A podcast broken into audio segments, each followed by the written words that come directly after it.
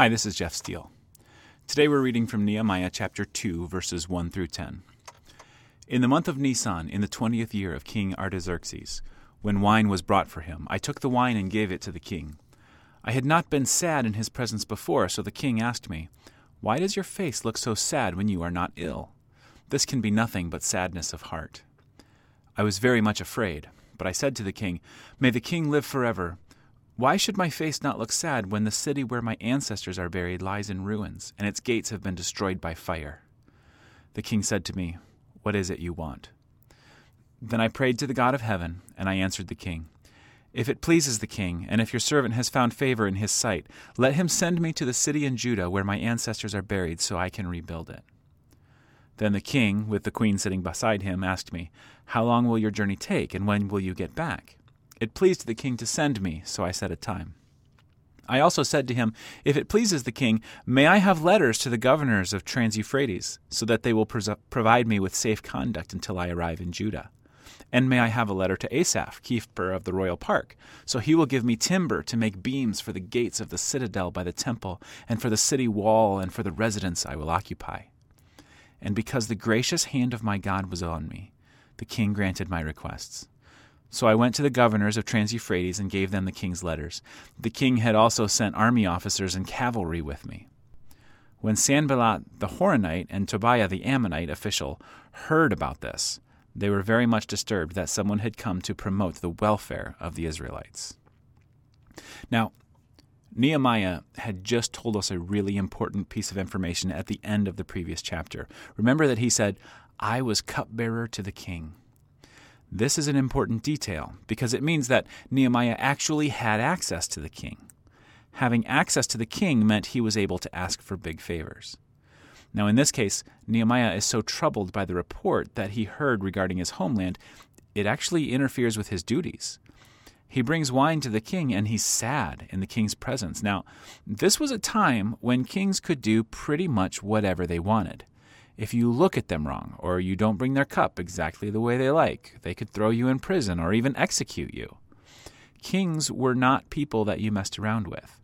You put on your best face. You laughed at all the king's jokes, even if they weren't funny. And you never, ever did anything to make the king angry. We know that this was a big deal because two reasons in the text. One, Nehemiah points out that he was never sad in the king's presence before. And two, he notes that he was very afraid.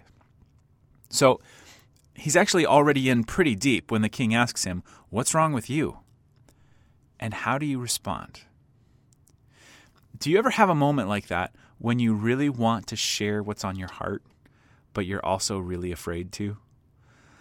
Like, maybe you're talking to a family member or close friend. I mean, somebody who really cares about you, and they can tell something is not quite right, and they ask, What's wrong? You know, talk to me. What's going on?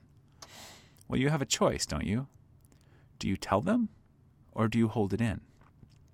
No, no, it's nothing, you can say. I, I'm just, you know, run down lately. I don't know what it is. Even though on the inside you know exactly what it is that you wish you had the courage to say. Imagine Nehemiah is like that. He knows what he wants to say, he knows what he wants to talk about, but it requires a lot of courage on his part to do so. Sometimes it takes a lot of courage to say it out loud, doesn't it? Sometimes you want to convince yourself that it's private, you know, it's personal, or, or that nobody else has the time or interest or, to listen to your story. But the path that Nehemiah takes in the story involves opening his mouth and having to say it out loud. So he tells the king about his homeland and about how Jerusalem is in ruins. The walls and the gates have been destroyed. Now, the king understands what he's being told, but again, he needs Nehemiah to say it out loud, so he says, What are you asking? Now, this is another opportunity for Nehemiah to shrink back and chicken out. First, he could have put on his happy face, even though things were really difficult for him.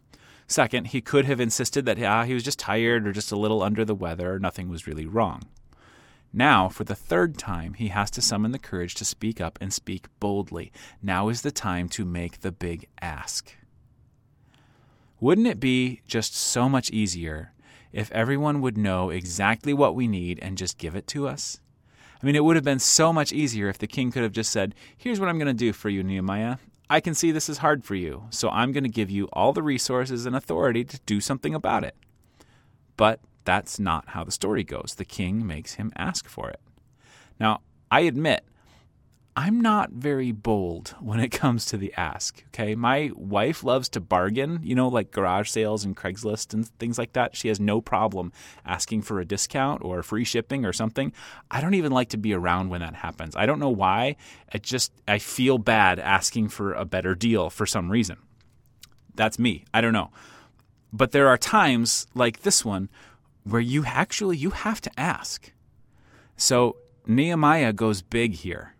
He asks for a leave of absence from his job to go restore Jerusalem. He asks for the king to use his influence to grant him safe passage, and he asks for all the building supplies he's going to need. He basically asks for the king to make him the governor of the city so that he has the authority to do what needs to be done.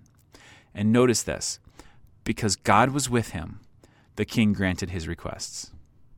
The king sent the supplies and even an armed escort with Nehemiah so he could get the job done. And I just think, how much courage does it take to make that ask? I can think of two places in my life that this really applies. Number one, sometimes in prayer, I think we're reluctant to ask for things. Sometimes I feel bad about asking God for things in prayer or like like he's got more important things to do than listen to me, you know, or uh, like as if I'm bothering him or something. And it just reminds me, it's in the book of James where it says, You do not have because you don't ask. If you don't have something, it's because you haven't asked God for it. The second place that I think this applies, there may be somebody in your life that you need to ask something from. You need to ask for something you need. You need to you need to take a really bold step and be transparent with that person. You need to ask for something that you need or or that maybe you really want to ask that neighbor to come to church with you or or you want to ask that friend to spend time together. Whatever it is, there may be something holding you back. And I wonder if it might be time to take a page from Nehemiah's book and just close your eyes. Take a deep breath. Say a prayer and make the ask. So the question is how about you? What do you sense that God is inviting you to ask for? Let's pray. God, thank you for leading us. Thank you for giving us the courage when we need it. And I pray that you give us the courage to be transparent. I pray that you give us the courage to be honest. And I pray that you would give us the courage to be bold when we ask we would boldly ask in prayer for our friends, for our neighbors, and uh, that God, you would give us confidence in who we are to live today under your name. Amen. Have a great day.